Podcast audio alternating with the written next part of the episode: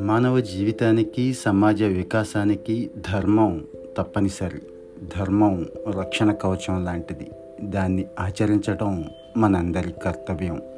ధర్మాచరణ సమాజాన్ని సన్మార్గంలో నడిపిస్తుంది. దాన్ని విడిచిపెట్టిన అధర్మ వర్తనలకు వినాశనం కలగటమే కాదు సమాజ శ్రేయస్సుకు కూడా భంగం కలుగుతుంది. మనిషి నిత్య జీవితంలో పంచేంద్రియాల ద్వారా చేసే కర్మల ప్రభావం మనసు మీద పడుతుంది చాలా బలంగా. అలా ప్రభావితమైన మనసు వ్యక్తి జీవన శైలిని దారి మారుస్తుంది. శక్తివంతమైన మనసు సాఫల్యమైన జీవితాన్ని అందిస్తుంది. బలహీనమైన మనస్సు ఆ వ్యక్తిని అన్నింటిలోనూ అసమర్థుడిగా అసంపూర్ణుడిగా చేస్తుంది. దానివల్లే జీవితం దుఃఖభాజనం అవుతుంది. వేదాలు ఉపనిషత్తులు ధర్మశాస్త్రాలు లాంటివి మానవుడి నిత్య జీవితంలో ఆచరించదగిన ధర్మాలను చాలా వివరంగా చెప్తాయి.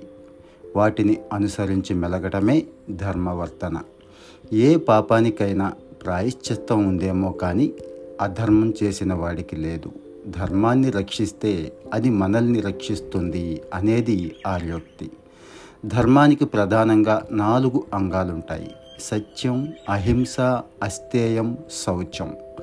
మనోవాక్కాయ కర్మల చేత ప్రాణులకు హితమైనవి యథార్థం అయిన మాటలను చెప్పడం సత్యం. సకల జీవులకు ఎప్పుడూ ఎటువంటి క్లేశాన్ని కలిగించకుండా ఉండటం అహింస. ఇతరుల ధనాదుల పట్ల కోరిక లేకపోవడం అస్థేయం.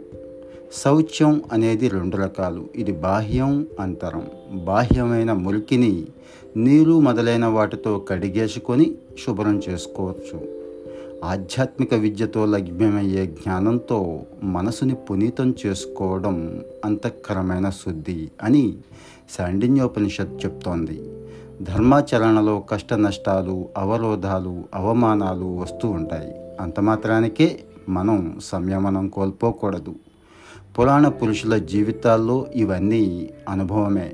కానీ వాళ్ళెవ్వరూ ఎప్పుడూ ధర్మాన్ని తప్పలేదు.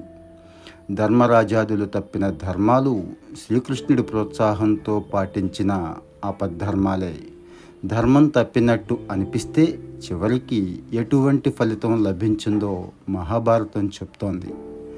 అపద్ధర్మాలు అనేవి కొన్ని ఉన్నాయి శరీరానికి ఆపద కలిగినప్పుడు విపత్కర పరిస్థితులు ఏర్పడినప్పుడు ధర్మవర్తనను కాస్త అధిగమించి ఆపదలను తొలగించుకోవడమే అపధర్మం అబద్ధాలు చెప్పడం అధర్మమే.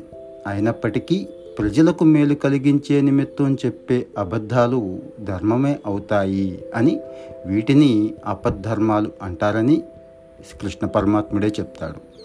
ఇదే పద్ధతిని కొనసాగించకుండా ఆపదలు తొలగిన తర్వాత అపధర్మాన్ని వదిలి తిరిగి ధర్మ మార్గాన్ని అనుసరించాలి అని పెద్దలు చెప్తారు. సమాజంలో మనం చక్కగా నడుచుకోవాలంటే కొన్ని వ్యవహార ధర్మాలు ఉన్నాయి. విశాలమైన మనసుతో స్నేహ సౌజన్యాలతో జీవించాలి. ఇతరుల సంతోషంలో తన సంతోషం చూసుకోవాలి. జీవిత గమనంలో మనం నేర్చుకున్న వ్యవహార ధర్మాలను సమాజానికి బాధ్యతాయుతంగా అప్పగించాలి. మనం ఎప్పుడూ ఇతరులను బాధ పెట్టకూడదు. మన చెంతకు ఎవరు వచ్చినా వారిని ఆదరించాలి. ఈ తరహా వ్యవహారమే ధర్మాలను నిలబెట్టి మనిషి జీవితానికి ఎంతో మేలు చేస్తుంది.